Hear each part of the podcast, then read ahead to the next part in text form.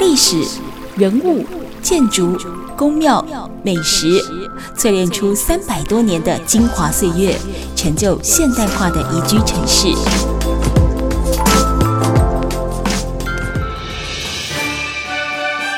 走进台中故事馆，处处有惊喜，句句有故事。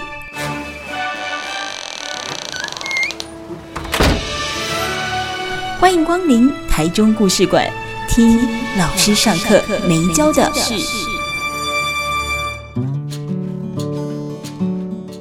Super 九九点一大千电台台中故事馆，我是念慈。每个礼拜六的晚上六点跟礼拜天的晚上七点，我们都会跟大家分享一个呃老师上课没教的事哦。那么今天我们来到了彰化鹿港，一个你很熟悉的观光地哦。也可能现在问你说：“哎，鹿港有什么好吃、好玩、好看的？”哎，你手机拿出来哦，点一点点就能够如数家珍。但其实，在这样的一个百年老城当中哦，它不只是一个观光小镇，它有更多有意思的故事存在于它的街区，存在于它的老厝当中。那今天访问到的。呃，雅君哦，他是来自于茉莉人文环境教育中心，那他们长期关注这些老屋的改造整件。那刚才也提到了，不是只要修复它，不是只要还原它，还要给予它更多的附加价值，尤其是商业价值。所以他们怎么样内外兼顾？接下来我们就请亚军继续来跟我们做分享哦。哎，亚军，你刚刚有提到，就是说有些屋主他想要修，但是我比较好奇的是。他们对于修完之后要干嘛？有这样的想法或概念吗？还是必须也是得要靠你们去引导？呃，刚才我讲到那么多的老屋嘛，那呃，过去有很多。他们因为就是在外地工作的关系，所以房子留在这个地方。那在现在，就是我们可能也会碰到这些屋主，他们开始有想要修，但他们其实不知道修完要干嘛。因为第一个是他们年纪通常都蛮大的了，嗯，那小孩他们也，他们的小孩也都没有在鹿港，通常都在台北、台中比较多，所以他们也不可能回来，因为他们的小孩的年纪也大概都是已经在其他城市也已经有一定的发展，对，都已经有自己的小家庭了，嗯，所以。他没有办法期待他的孩子在这个时间点回来去经营他的空间。那他修完之后，这些老人家也不可能回去那个空间住，因为其实老房子对于老人家的使用上还是没有那么方便。像我们的楼梯就非常的陡。哎，对，这我也想要问你，我说为什么鹿港？我发现它每一个门面呐、啊，是因为我住台中习惯 每一个门面都那么大了吗？我怎么觉得鹿港那每一个门面都小小的，而且我发现它就是那种有点细长型的。对对对，我们的我们的叫长条形街屋，对，所以我们的门面窄窄的，但是我们后面可以有七八十公尺的就是深的，就对，很深很深。嗯嗯但呃，这个其实有几个原因，一个是呃，当时进来的建材的关系，哦、就是我们在港口贸易的时候，嗯、那些建材是从中国那边运过来的。那那些就是盖房子的福州山，就是木梁，对，它的长度其实会受限于船只的大小，哦、所以它的长度不可能到太长，嗯、大概都是那个长度。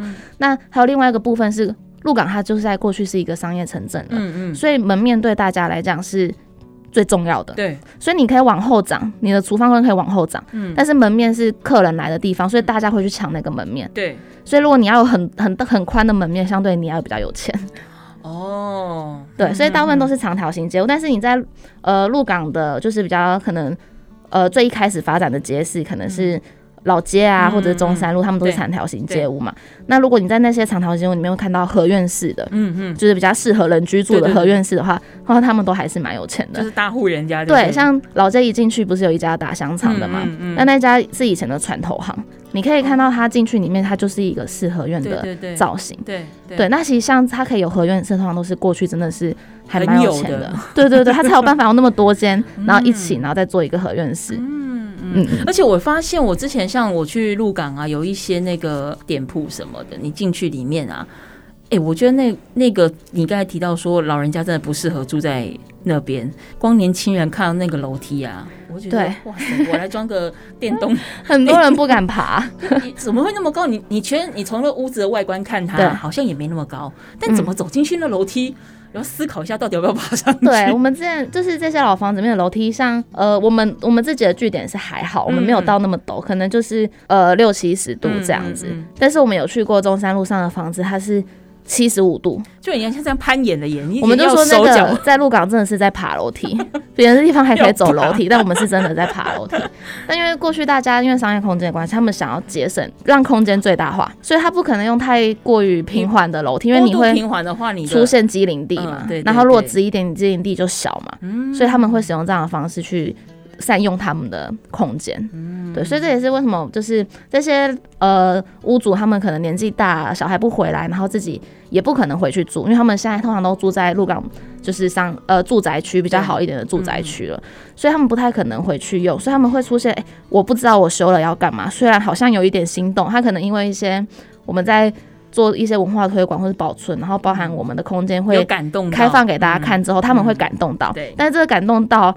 这个感动完之后，他要拿钱出来修缮，还是一个蛮冗长的过程的。嗯嗯嗯、对，所以变成我们要去跟他讲，我们现在的方式是一个是，呃，我们发现，我们现在去理解为什么这些屋主不不修缮，可能是他不知道怎么用。对。然后没有人用，对，然后还有一部分是啊，因为这个关系，所以他会导致他不不想要再拿，就算他有钱，他也不一定会拿钱出来修，嗯嗯、因为他觉得修了也不知道干嘛，对，不知道干嘛，然后就很麻烦，所以我们会开始跟他讲，呃，我们会先用一个负资产的概念跟他讲，他现在的房子是负资产，说你现在负债状态哦，对，就是这个房子没有为他带来利益，就是你每年缴税，对，然后他明明在一个很精华的地段，他可以有。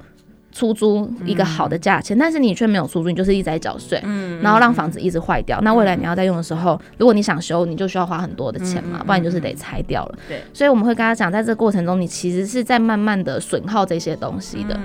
那如果说你愿意的话，我们可以帮你进行修缮，嗯、看你有没有找到适合的青年来进驻。嗯、那如果没有，我们团队也可以协助媒合适合的青年进驻。嗯嗯，对，所以我们会透过我们跟他讲说，我们帮他找到。使用的方式，嗯、那或者就是我们团队会帮他承租下来。嗯、那我们可能他不想花钱也没关系，修缮费一样我们花。嗯，但是我们会跟他谈，过去是我们除了修缮费还会再付房租嘛？对。那我们现在可能就跟他谈说，可能几年的时间，看他的修缮费的多寡，嗯、然后我们去平均分摊成在那个区域我们觉得可以接受的。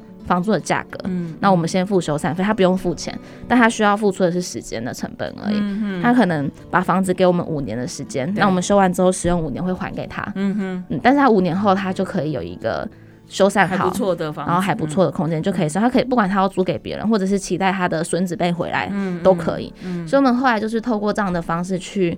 呃，说服屋主进行房屋的修缮。嗯嗯嗯。不过讲到了去说服屋主这件事情，嗯、像你现在所在的那个茉莉人文环教中心的那一个所在地，嗯、它其实就是一个屋主直接来找你们洽谈，然后就是希望说他可以做一些改变。对，我们那个屋主的故事还蛮有趣的，嗯、就是我我后来都很希望有一天我可以跟这个屋主一样，怎么怎么说？就是那个屋主他其实以前并不知道自己有这间房子。哦。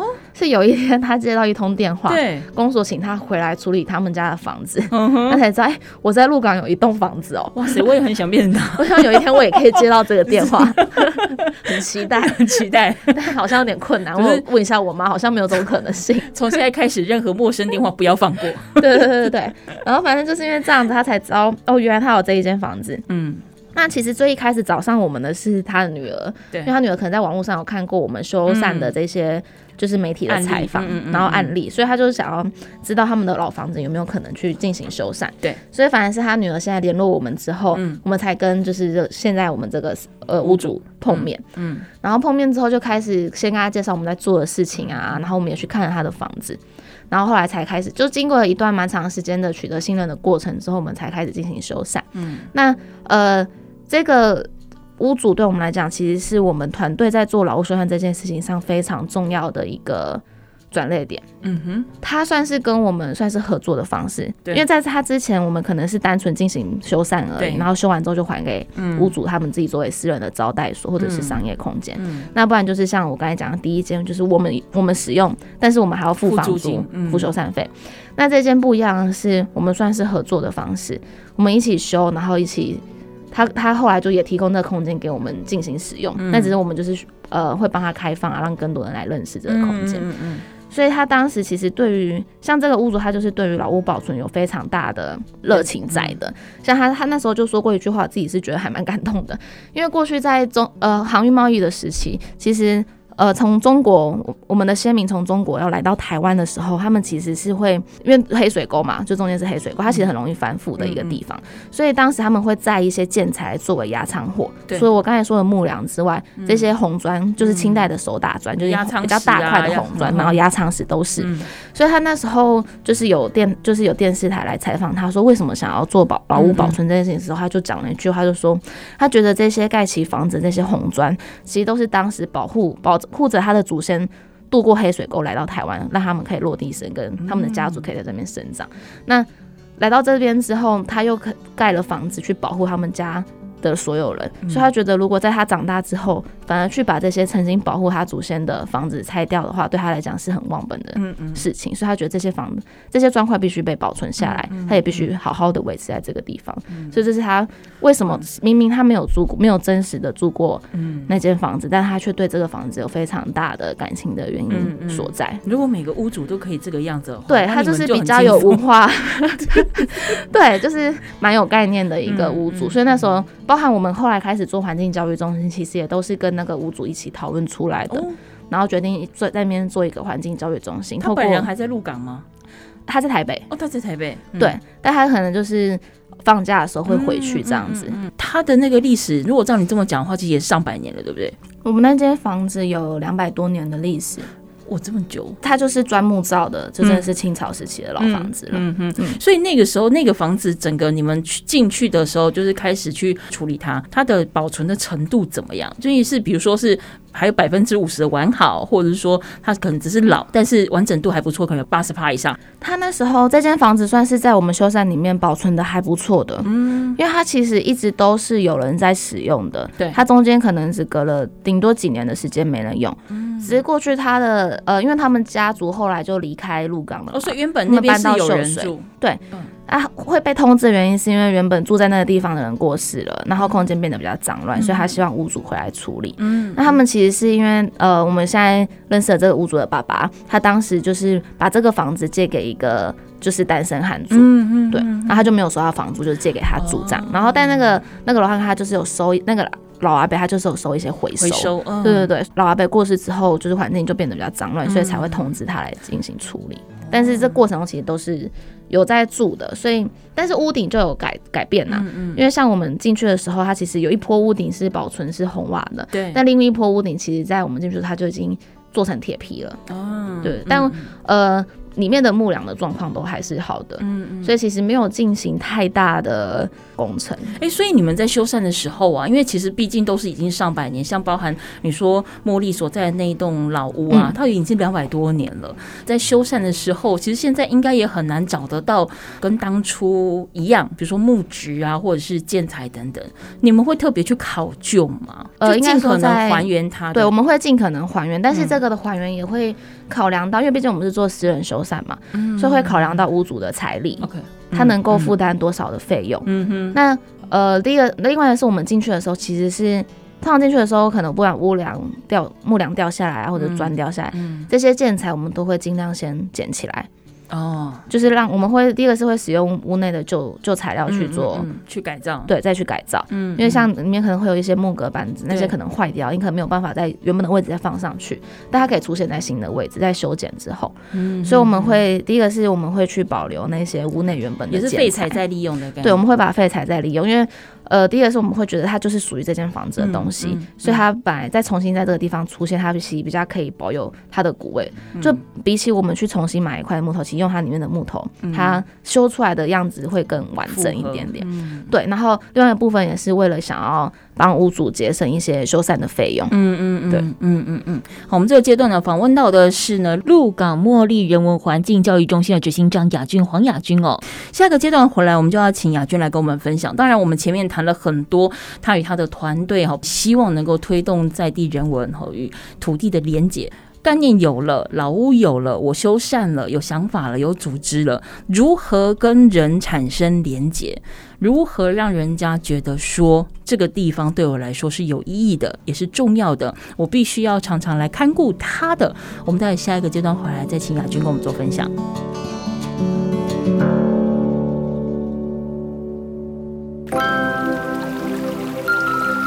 历史人物。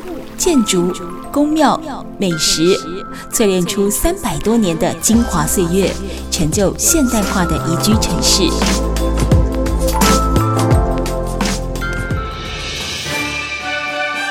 走进台中故事馆，处处有惊喜，句句有故事。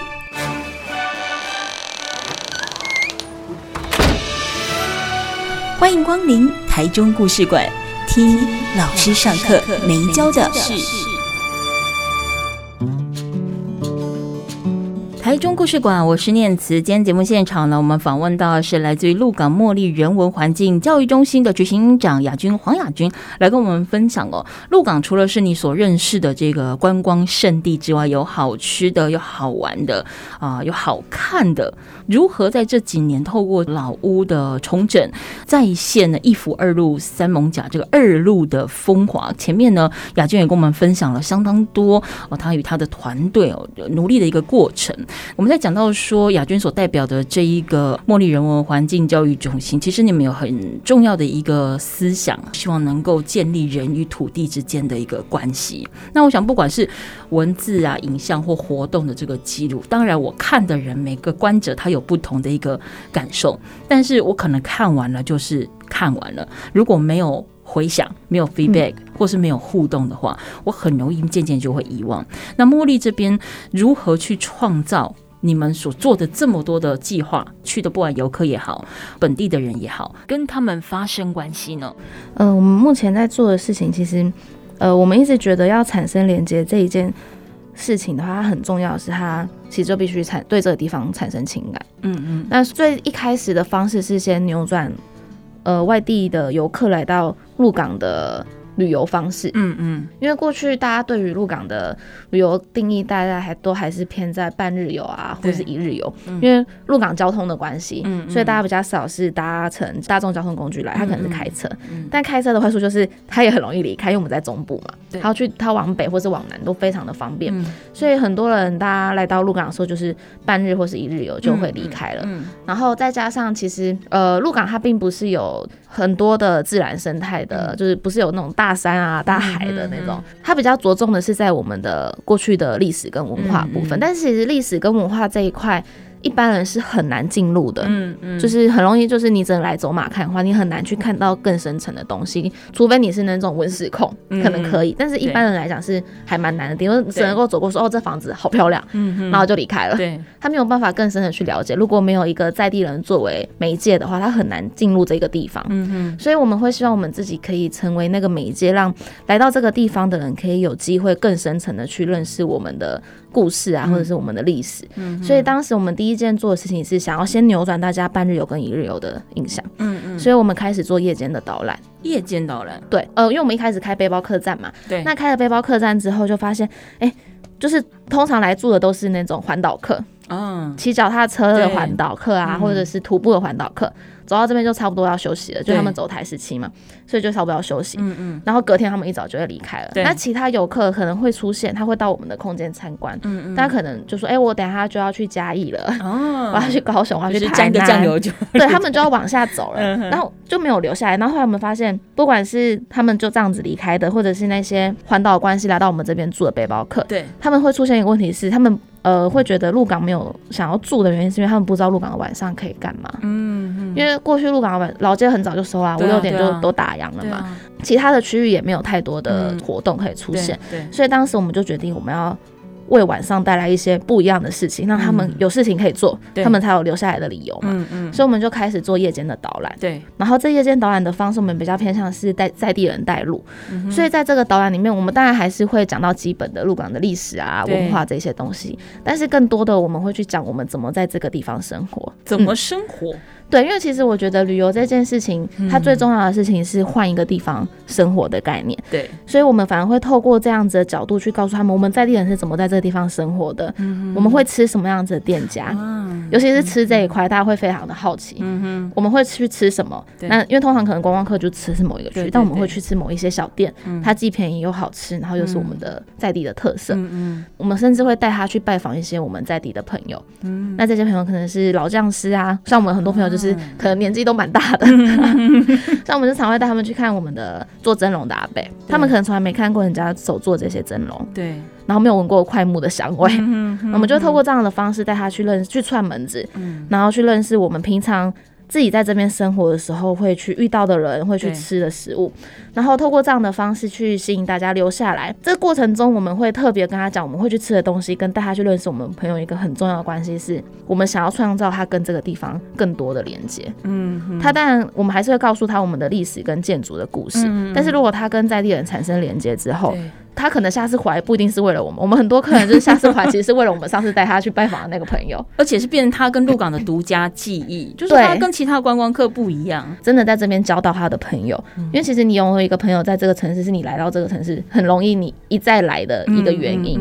对，所以我们会透过这样的方式去改变大家过去对于这样子的旅游习惯的概念。所以像其实像有很多。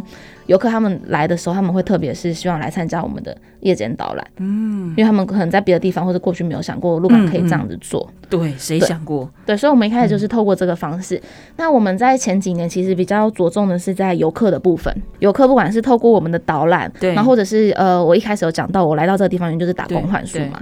或者是打工换宿的方式来到这个地方，我们会希望他们可以多停留，不管是一天，甚至很多天。嗯，像我自己之前在背包客栈，我一开始在背包客栈当管家，嗯，然后那时候我们就遇到一个香港的环岛客，哦，他是第一次来到台湾，然后环岛的时候也是第一次进到鹿港这个地方，对，他原本只是想要待一个晚上就走，但我们那天晚上就带他去认识一些我们的朋友啊，然后带他去认识一下我们这边的故事。嗯哼，他后来就在这边待了七天，但是他的环岛行程其实才拍十几天而已。然后我们想说，哎，你住这么久，他每天都。我说：“你觉得我要离开了吗？”我就说：“ 看你啊，但是如果你留下，我可以再带你认识更多的东西。”对，所以，我们现在的目标就是，我们希望来到这个地方的人，他可以待一个礼拜，因为我们觉得一个礼拜你要认识这个地方，可能都还不够。就我们有他想留下来的理由，对，创造他想留下来的理由，然后。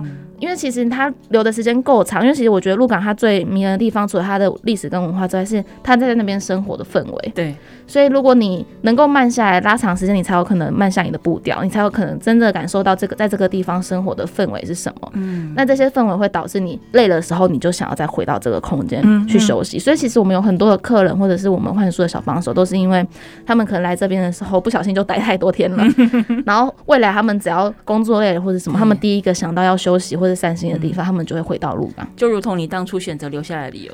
对，就是因为他们慢下来了，嗯、所以他可以感受到这个地方的生活氛围是什么，嗯、可能就会是他爱的地方。嗯，我觉得这很重要，因为其实亚军在分享的这一个点，或许也是其他的地方，如果也想要类似，就是说让呃外来客哦、呃、对于这个地方有更多的认同跟熟悉度的时候，我觉得是一个很重要的关键，就是慢下来。对，因为现在我们说啊，我们呃工作一个礼拜工作个五天六天，好，或我难得排了一个年假，我想要去，不要说出。国就在本岛就好了。嗯，我想要去个地方进行两天一夜或三天两夜的旅游，你会发现，呃，人在安排行程的时候，很怕自己空下来。就你会发现到说，哎、欸，我今天不管是自己开车或坐高铁、坐火车，我到了某一个定点之后，我不能浪费。对，大家会很很很怕浪费自己的假期。我都出门一趟了，我当然就是要排好排满。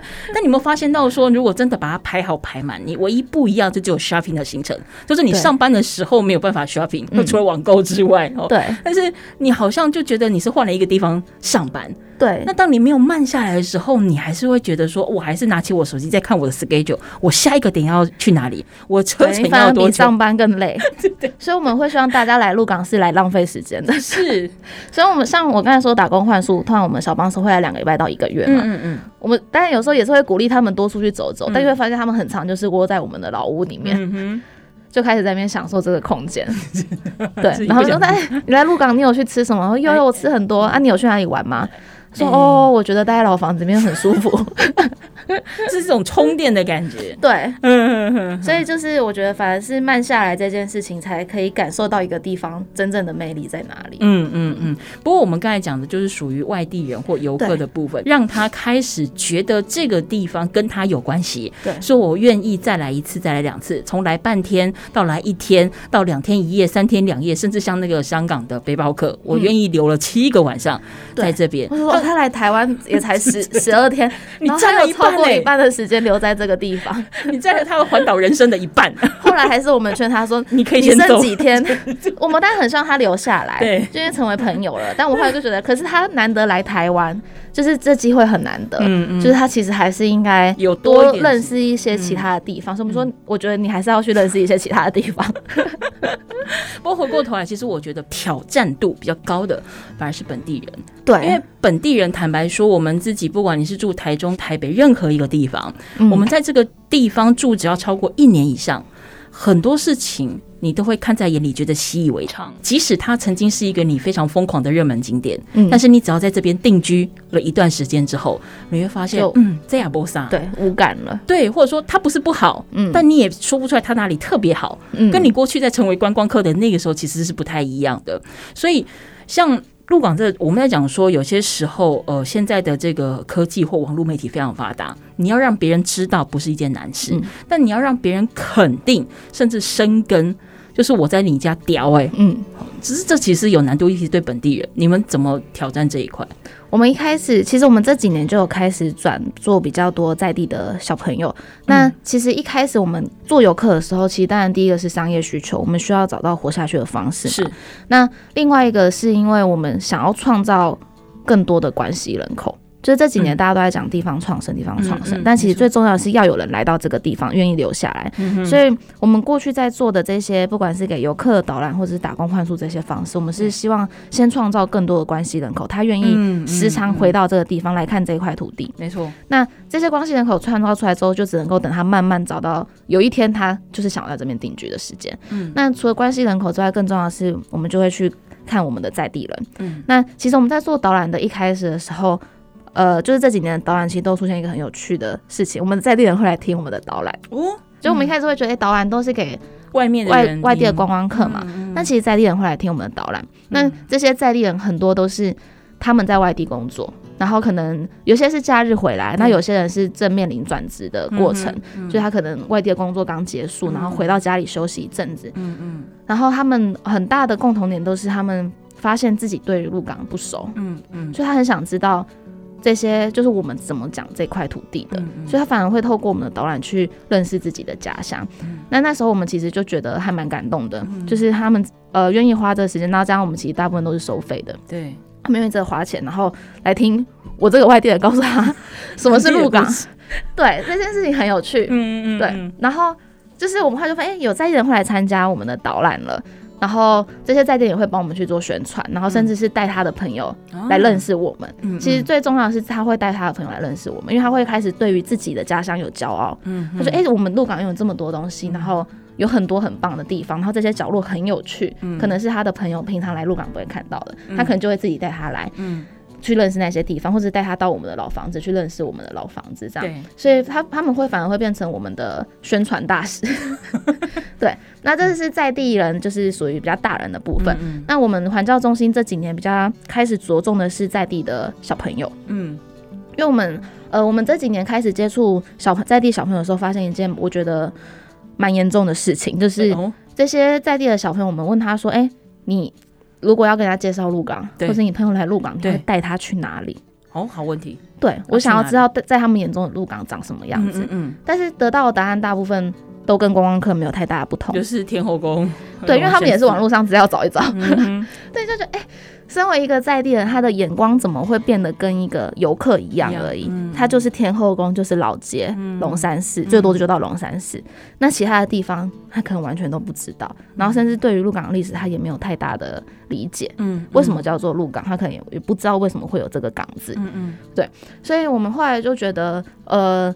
这样子下去，其实是会有一个很严重的问题，是他们对于自己的家乡故事不认识。嗯，那如果他对于自己的家乡的认识度不够，那他对于这些老房子就更难有情感连接的产生。嗯、就算他每一天看到他都不会有感觉。嗯嗯，因为他不知道这些老房子为什么出现在这里。嗯嗯，那老房子跟他们自己的故事有什么样的关系？这些都没有。所以，呃，我们这几年开始比较着重在在地小朋友的培养的原因，就包括我们就是。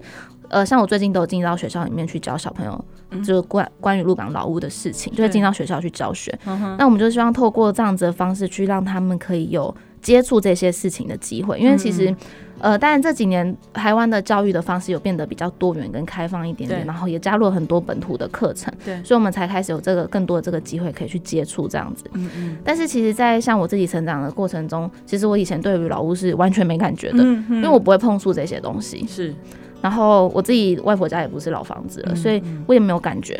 那我会开始对这件事情有感觉，反而是我自己重新来到鹿港，想要生活看看的时候，我去接触，嗯，才发现我很喜欢这些事情，嗯嗯，所以我希望至少可以让这些在地的小朋友，我们不会希望他一定都要喜欢老房子，对，但我们至少要成为他可以开始接触这件事情的媒介，嗯，那他开始接触之后，再决定他要喜欢或是不喜欢。嗯，那孩子的反应呢？就说你现在开始有进到校园去跟学生分享，他们的反馈是什么？从你讲说他们的观点跟观光客差不了多少，对，但你去跟他们分享之后，他们丢回来给你的讯息是什么？他们会开始呃，像我们有时候跟他们介绍可能马费啊或者什么，他们就开始很开心，他们认识的这些东西，他们就会想要跟其他的，因为他们有一些就是不同地区的校外的合作，然后就跟他们的就交换学校的小朋友介绍这些东西，我就觉得很有趣。他们可以开始看到更多这些东西的细节，因为其实我们在带这些小朋友的时候，呃，当然大层面的故事跟历史还是会跟他们讲，但我们会希望更去发掘、挖掘他们的观。去创造他们的，培养他们的观察力啦。嗯嗯，就可能我们会透过一些题卡的方式去引导他们去更仔细的观察这些入港的房子。嗯嗯，或者是入港的某一些饮食文化为什么会出现在这个地方？嗯，去透过这些方式去激发他们的观察力。嗯，那就发现，哎，他们会开始会看到更多我们可能自己也没有看到的东西。他们也会成为你们导览员的一部分吗？未来是希望，但是我们其实。有一些学校本身他们就有导览社，啊、那我们有导我们有带过导览社的小朋友，嗯、哼所以他可以其实都可以从这个部分去慢慢的变成他们的养分。可能最大的差别就是他可能认识我们这些他们讲的就是大景点，嗯、但认识我们之后，他可以讲这些小小小的老房子的故事，嗯嗯，对，更贴近大家生活之间的故事，嗯嗯。好，我们今天节目现场呢访问到是来自于彰化鹿港茉莉人文环境教育中心的执行长雅静来跟我们分享鹿港的故事，我们待会下个阶段回来继续聊。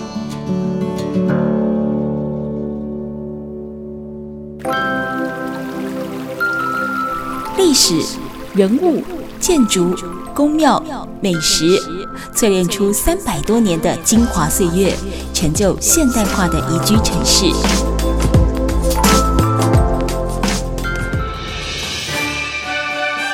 走进台中故事馆，处处有惊喜，句句有故事。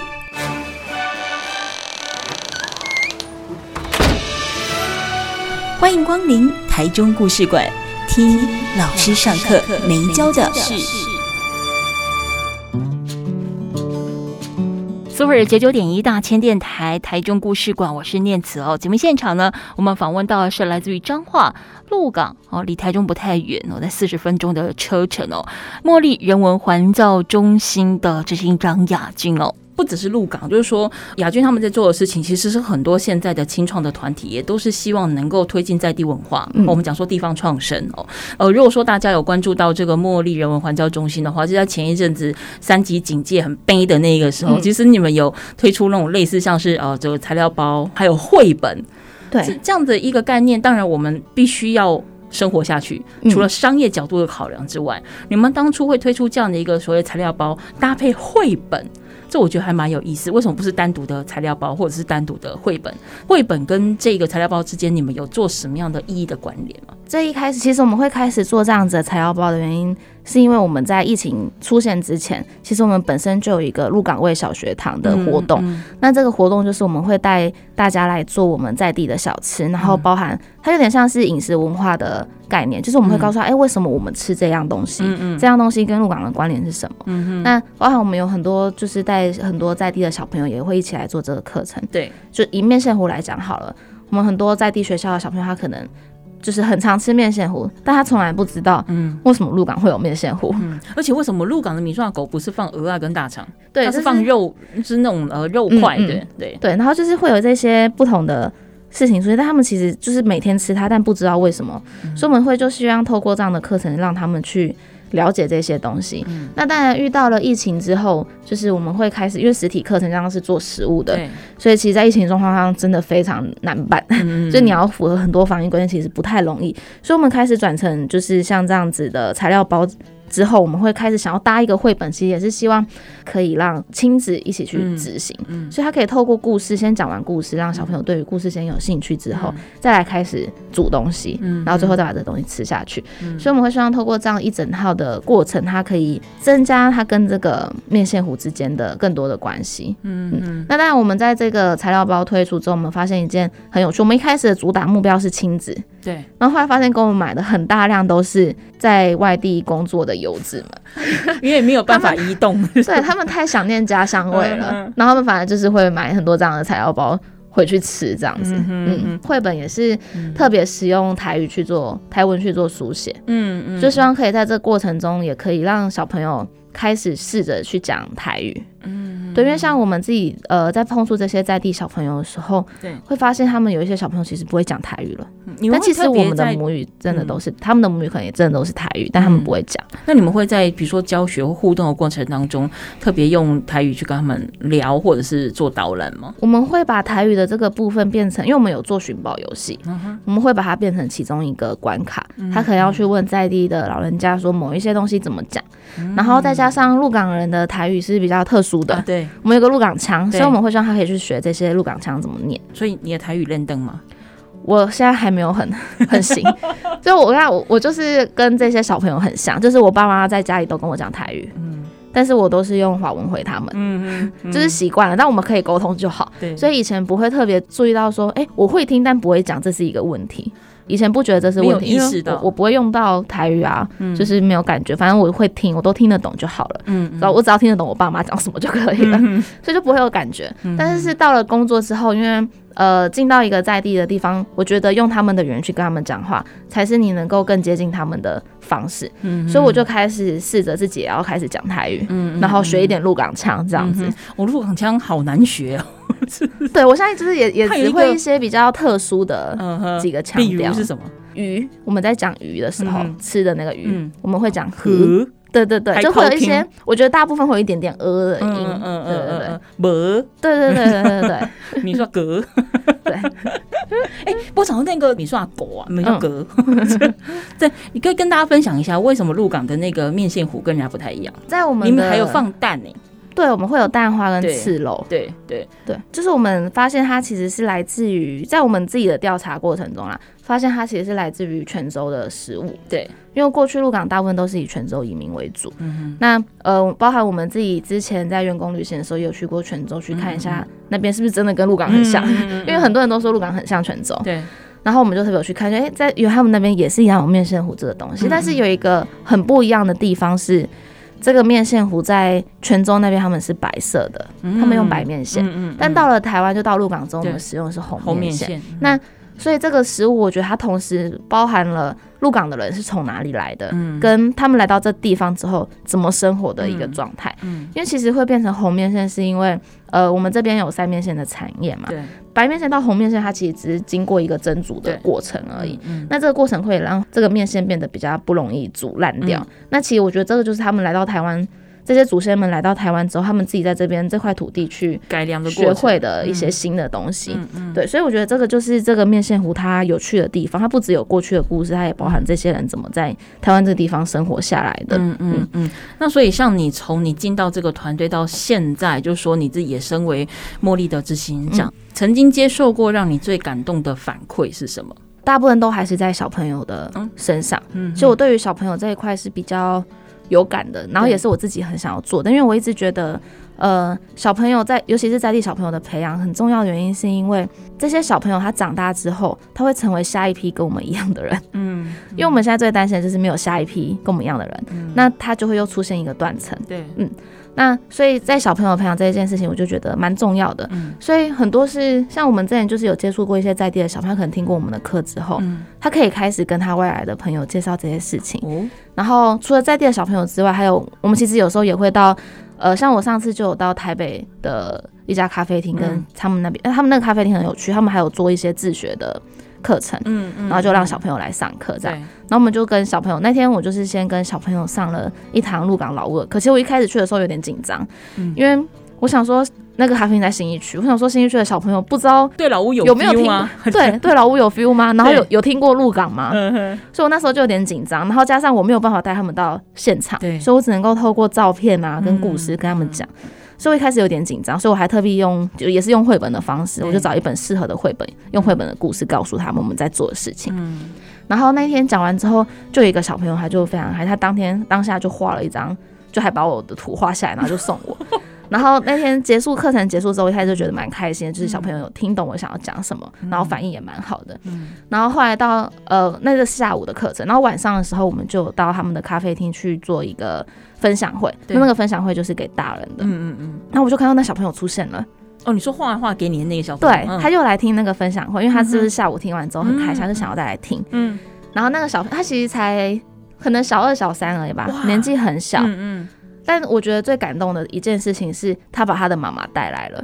他妈就是那时候分享会结束之后，妈妈就来找我，他就说，他就一直叫我一定要来听。那我觉得这是我们在做小朋友教育，除了去培养小朋友之外，还有另外一件很重要的事情是，其实小朋友会影响他的家长是怎么看待事情。是，所以有时候我们很难直接对一个大人说这些道理，或者是说这些故事，但是小朋友跟这些。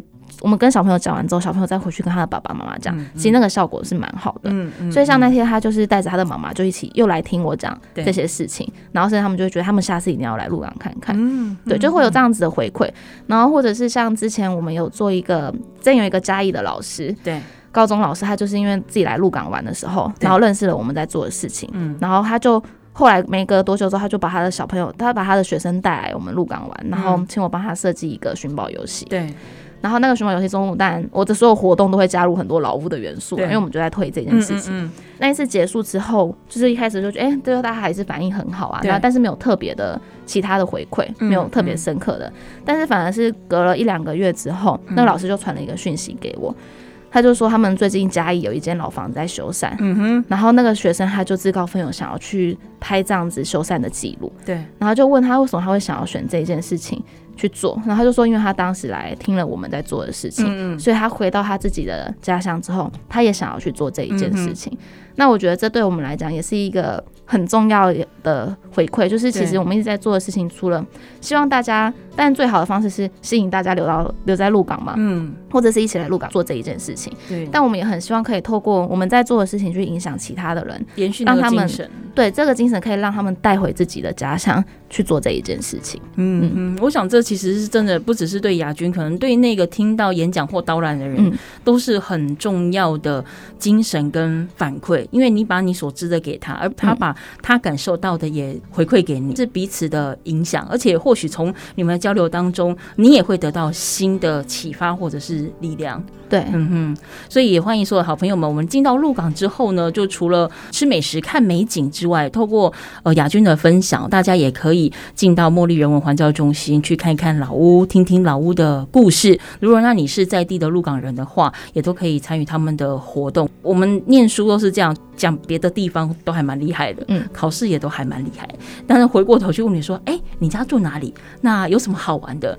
突然就是，哎。嗯，手机拿起来开始 Google。对，所以我们希望下一次有人在问你说你的家乡有什么好吃好玩的，你可以放下你的手机，直接打开你的大脑，告诉他你的家乡有什么样迷人的。地方，那我觉得同样是做这个在地创生的伙伴们，如果说诶觉得今天亚军分享茉莉他们的操作方式，你也是很有兴趣的话，我觉得大家也都可以互相交流，把这样的精神带到你的家乡去，让你的家乡变得更美丽。我们今天节目当中非常感谢访问到的是鹿港茉莉人文环境教育中心的执行长亚军，谢谢你，谢谢。台中故事馆每个礼拜六晚上六点跟礼拜天的晚上七点都会跟大家分享一个老师上课没教的事，也欢迎大家可以透过脸书粉丝团搜寻台中故事馆或者是大千电台念子哦，来跟我们互相交流，或者是告诉我你还想要听到谁的故事。那当然，如果你身边有很棒的人、很棒的故事，也都可以跟我分享。希望有机会可以在节目当中做呈现。台中故事馆，我们下次见。